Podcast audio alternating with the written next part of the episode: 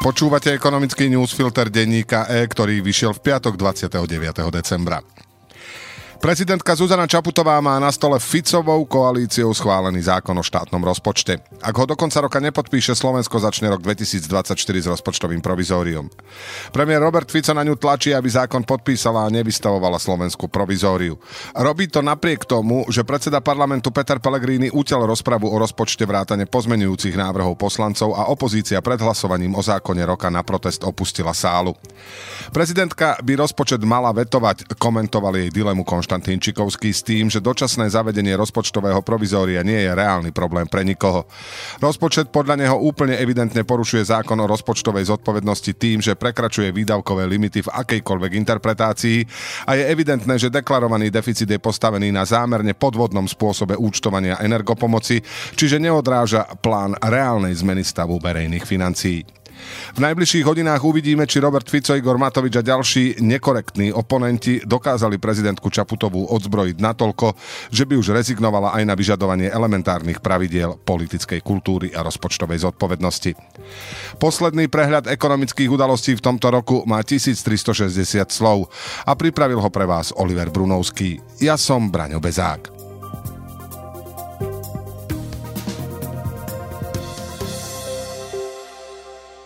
Po štvrtkovom schválení štátneho rozpočtu v piatok ráno Rada pre rozpočtovú zodpovednosť upozornila, že rozpočet prekračuje výdavkové limity a výrazne tak zhoršuje dlhodobú udržateľnosť verejných financií.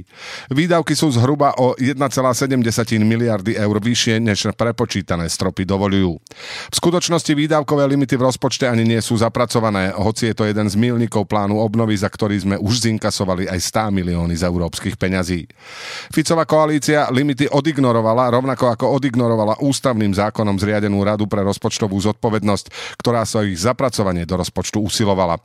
Minister financí Ladislav Kamenický sa tvári, že ide len o problém rozdielného názoru ministerstva a rady a jeho úrad rozpočtovú radu obvinil, že sa stáva nástrojom politického boja. Limit verejných výdavkov je hlavným rozpočtovým nástrojom, má zabezpečiť dlhodobú udržateľnosť verejných financií. Tie sú v zlom stave, podľa rozpočtovej rady sa nachádzajú v pásme vysokého rizika. Ficová vláda síce deklarovala, že ide aj keď minimálnym tempom verejné financie ozdravovať, no potom popri zvyšovaní daní ešte viac zvýšila výdavky. Podľa rozpočtovou radou aktualizovanej verzie výdavkového limitu, ktorá zohľadňuje už aj daňové opatrenia Ficovej vlády, sú výdavky v rozpočte o 1,7 miliardy vyššie.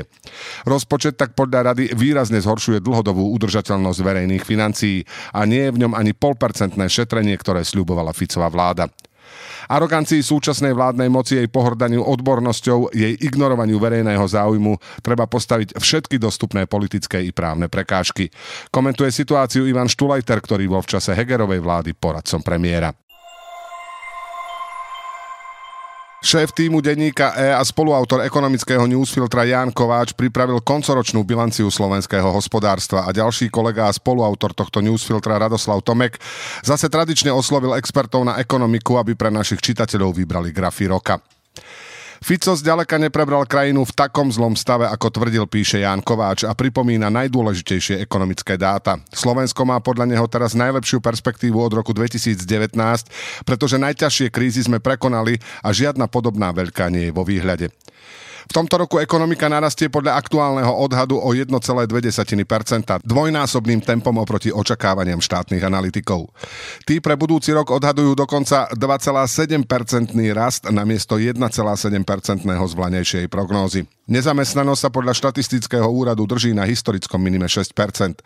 Drahé energie znížili výkon slovenského priemyslu len v roku 2022, aj to mierne.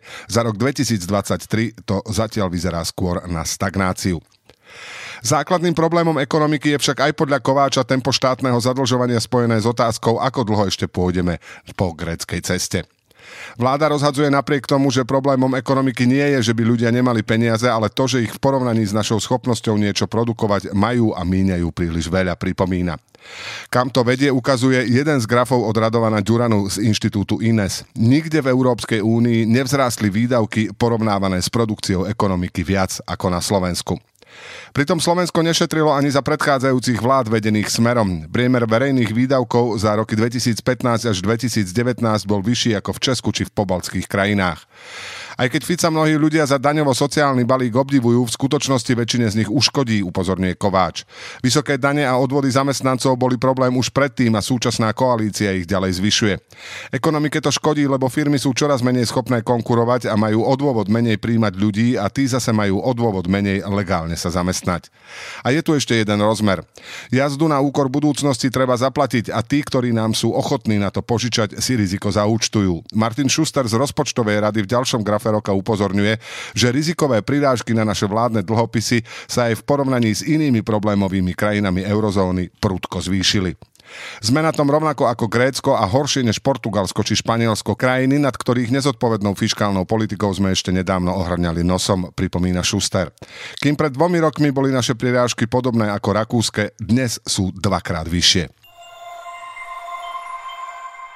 Predaj US Steelu Košice v rámci dohody, v ktorom japonský Nippon Steel ponúka americkej matke za celý biznis zhruba 14,9 miliardy dolárov, ešte nie je istý. V Spojených štátoch sa proti predaju postavili oceliarskí odborári aj viacerí vplyvní politici a prezident Joe Biden sa rozhodol dať plán preveriť pre potenciálne ohrozenie americkej národnej bezpečnosti a pre obavy z vplyvu na spoľahlivosť dodávateľského reťazca. Akvizíciu, po ktorej by vznikla jedna z najväčších oceliarských spoločností na svete, oznámili krátko pred Vianocami. Ikonická americká oceliarská firma je na predaj už dlhšie, no donedávna najvyššia ponuka od konkurenčnej americkej spoločnosti Cleveland Cliffs vo výške 7,3 miliardy dolárov šéfov US Steelu nepresvedčila a hľadali ďalej. Potom prišla viac ako dvojnásobná ponuka od Japoncov, ktorá ukázala novú perspektívu pre podnik a zarezonovala aj na trhu. Akcie US Steelu razom poskočili z necelých 40 dolárov na takmer 50. Najskôr však na novinku zareagoval vplyvný odborový zväz amerických oceliární United Steelworkers, ktorý pripravovaný predaj označil za krátkozraký a tvrdí, že US Steel porušili dohodu, keď odborárov o pripravovanom predaji neinformovali. V zápäti sa prebudili aj politici, a to z oboch hlavných táborov. Republikáni dokonca vykresľujú odpredaj US Steelu japonskej firme ako pokus cudzieho štátu zmocniť sa kľúčového piliera americkej ekonomiky a podľa nich by výbor pre zahraničné investície v USA mal predaj zablokovať.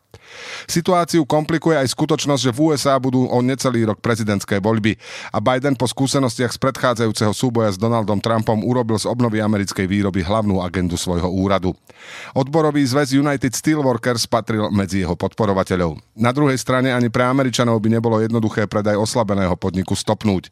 Komentátor Financial Times Leo Lewis pripomína, že Japonsko nie je Čína a zablokovanie obchodu by vyslalo zlý signál iným zahraničným investorom. Ak ani Japonsko nepovažujeme za legitímneho kupca majetku v USA, tak potom koho, pýta sa komentátor.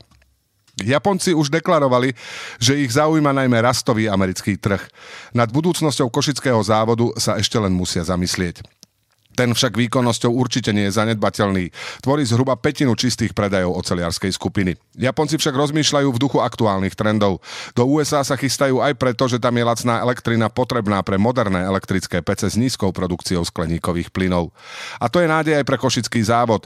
V prezentácii Nippon Steelu je pri zmienke o ňom údaj, ktorý potvrdzuje zámer dve z troch starých pecí nahradiť elektrickými, na čo doteraz US Steel nechcel dať peniaze. A na záver v krátkosti. Slovensko už dostalo tretiu platbu z plánu obnovy v plnej výške 662 miliónov eur. Má tak už zhruba tretinu z celkových 6 miliárd. V decembri sme poslali aj požiadavku na štvrtú platbu za 924 miliónov eur. Prezidentka podpísala aj druhú časť pomoci s hypotékami, ktorú schválil tento mesiac parlament. Od januára tak štát bude dotovať 3 štvrtiny nárastu mesačnej splátky a to do 150 eur. O príspevok treba požiadať úrad práce. Zhruba polovica ruského vývozu ropy a ropných produktov smerovala tento rok do Číny, no ďalších 40% tvorila India, ktorá do veľkej miery nahradila Európu. Podiel Európy na ruskom exporte ropy padol podľa ruského vicepremiéra Alexandra Novaka zo 40 až 45% na 4 až 5%. Rusko a India sa priblížili k dohode o spoločnej výrobe vojenskej techniky. India bola doteraz najväčším dovozcom zbraní na svete a takmer polovica pochádzala z Ruska vrátane stíhačiek, tankov, jadrových ponoriek či lietadlových lodí. S Indiou v obrannom priemysle spolupracujú aj Spojené štáty. Ekonomický newsfilter dnes pre vás pripravil Oliver Brunovský a v jeho mene a aj v mene všetkých spoluautorov ekonomického newsfiltra vám želáme všetko dobré v novom roku.